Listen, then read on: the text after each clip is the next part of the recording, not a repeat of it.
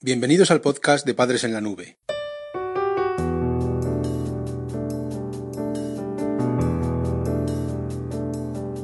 Hola madres y padres en la nube. Bienvenidos al episodio número 40 de nuestro podcast. En este capítulo hablaremos sobre la utilidad de las normas en la familia.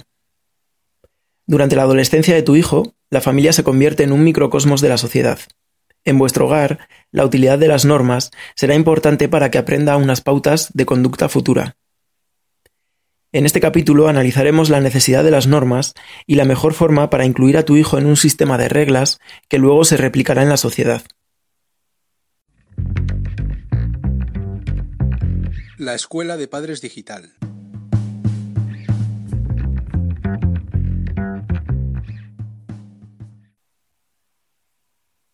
En primer lugar, hablaremos sobre la utilidad de las normas en la sociedad y en la familia. Podemos encontrar varios puntos en común entre la sociedad y la familia. Uno de ellos es la existencia de normas. En algunas familias, estas reglas son implícitas y se establecen durante la convivencia regulándose en función de las conductas.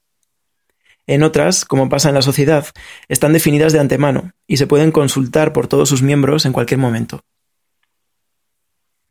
Es interesante conocer la utilidad de las normas en la familia y en la sociedad. Esto te ayudará a entender su funcionamiento y ajustar su uso en tu hogar.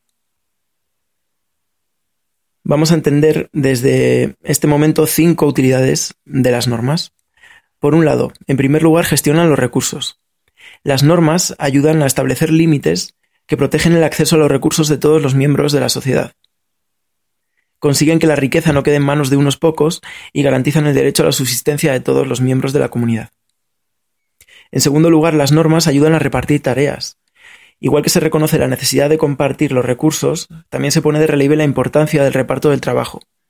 En tu familia debes integrar este concepto, hacer ver a tu hijo que como parte de la familia debe compartir recursos y también responsabilidades. En tercer lugar, las normas explican el mundo. Las leyes ayudan a las personas a integrar una visión de las cosas y las relaciones sociales. Una sociedad injusta e insolidaria dará lugar a personas egoístas. Sin embargo, una cultura abierta y ecuánime fomentará la solidaridad y la relación desinteresada entre sus miembros. En cuarto lugar, las normas generan límites internos. A la larga, una norma externa se convierte en una regla interiorizada.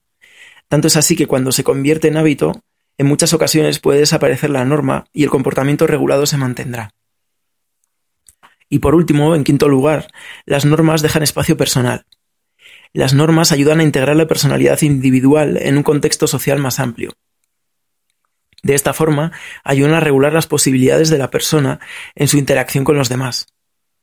Esto garantiza que los demás se comportarán contigo de una forma que te permitirá predecir tu libertad, tu espacio personal y tu seguridad. Padres en la nube. La adolescencia fácil.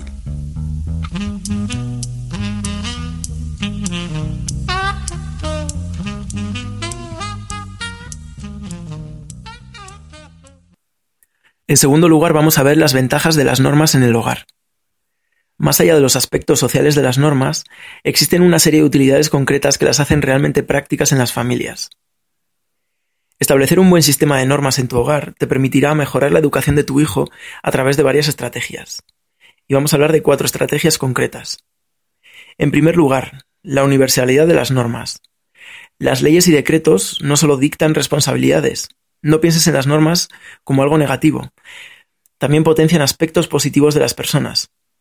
Los adolescentes tienen derechos y también deberes, y los puedes regular en casa con una normativa específica. En Padres en la Nube tenemos un episodio específico sobre los derechos y las responsabilidades de los adolescentes que puedes también escuchar. Además, las normas te ayudarán a poner de acuerdo a los miembros de tu hogar y evitar discusiones futuras en torno a los incumplimientos o premios que plantees para tu hijo. El segundo aspecto de las normas que ayudan a una familia es el entorno estable. Las normas son predecibles. Sin embargo, las personas no lo somos. Nosotros estamos condicionados por nuestras emociones y estados de ánimo mucho más de lo que pensamos. Si estableces una normativa escrita, darás confianza a tu hijo para creer en la estabilidad de su mundo, lo que es clave para su desarrollo.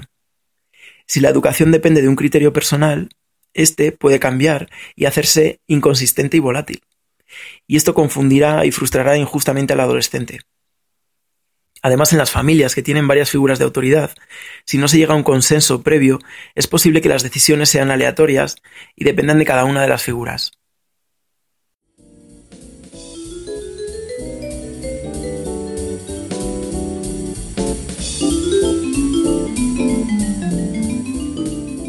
Recursos prácticos para padres en apuros.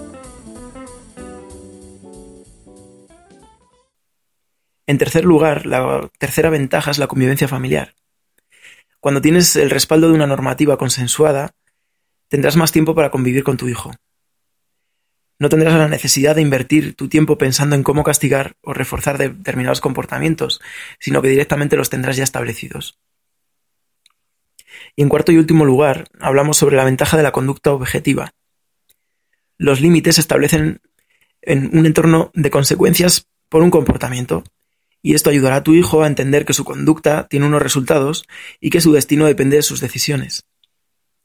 Esta habilidad, que a veces puede parecer universal, no se desarrolla de forma innata. Requiere de experiencias que den a tu hijo una estabilidad y le hagan entender un mundo predecible. Las normas, en este sentido, le ayudarán a integrar este concepto.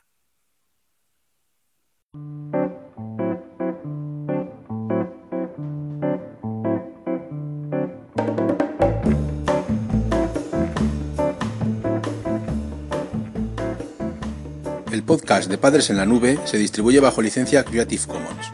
Puedes copiar, distribuir, promocionar y compartir este podcast siempre que menciones el nombre del autor y lo difundas con una licencia igual a la que regula la obra original.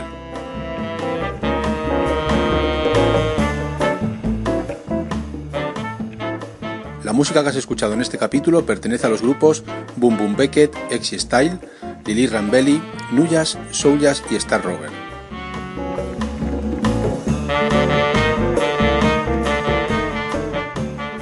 Podcast creado y distribuido desde España por Félix Martínez. Voces por Daniel García. Padres en la nube.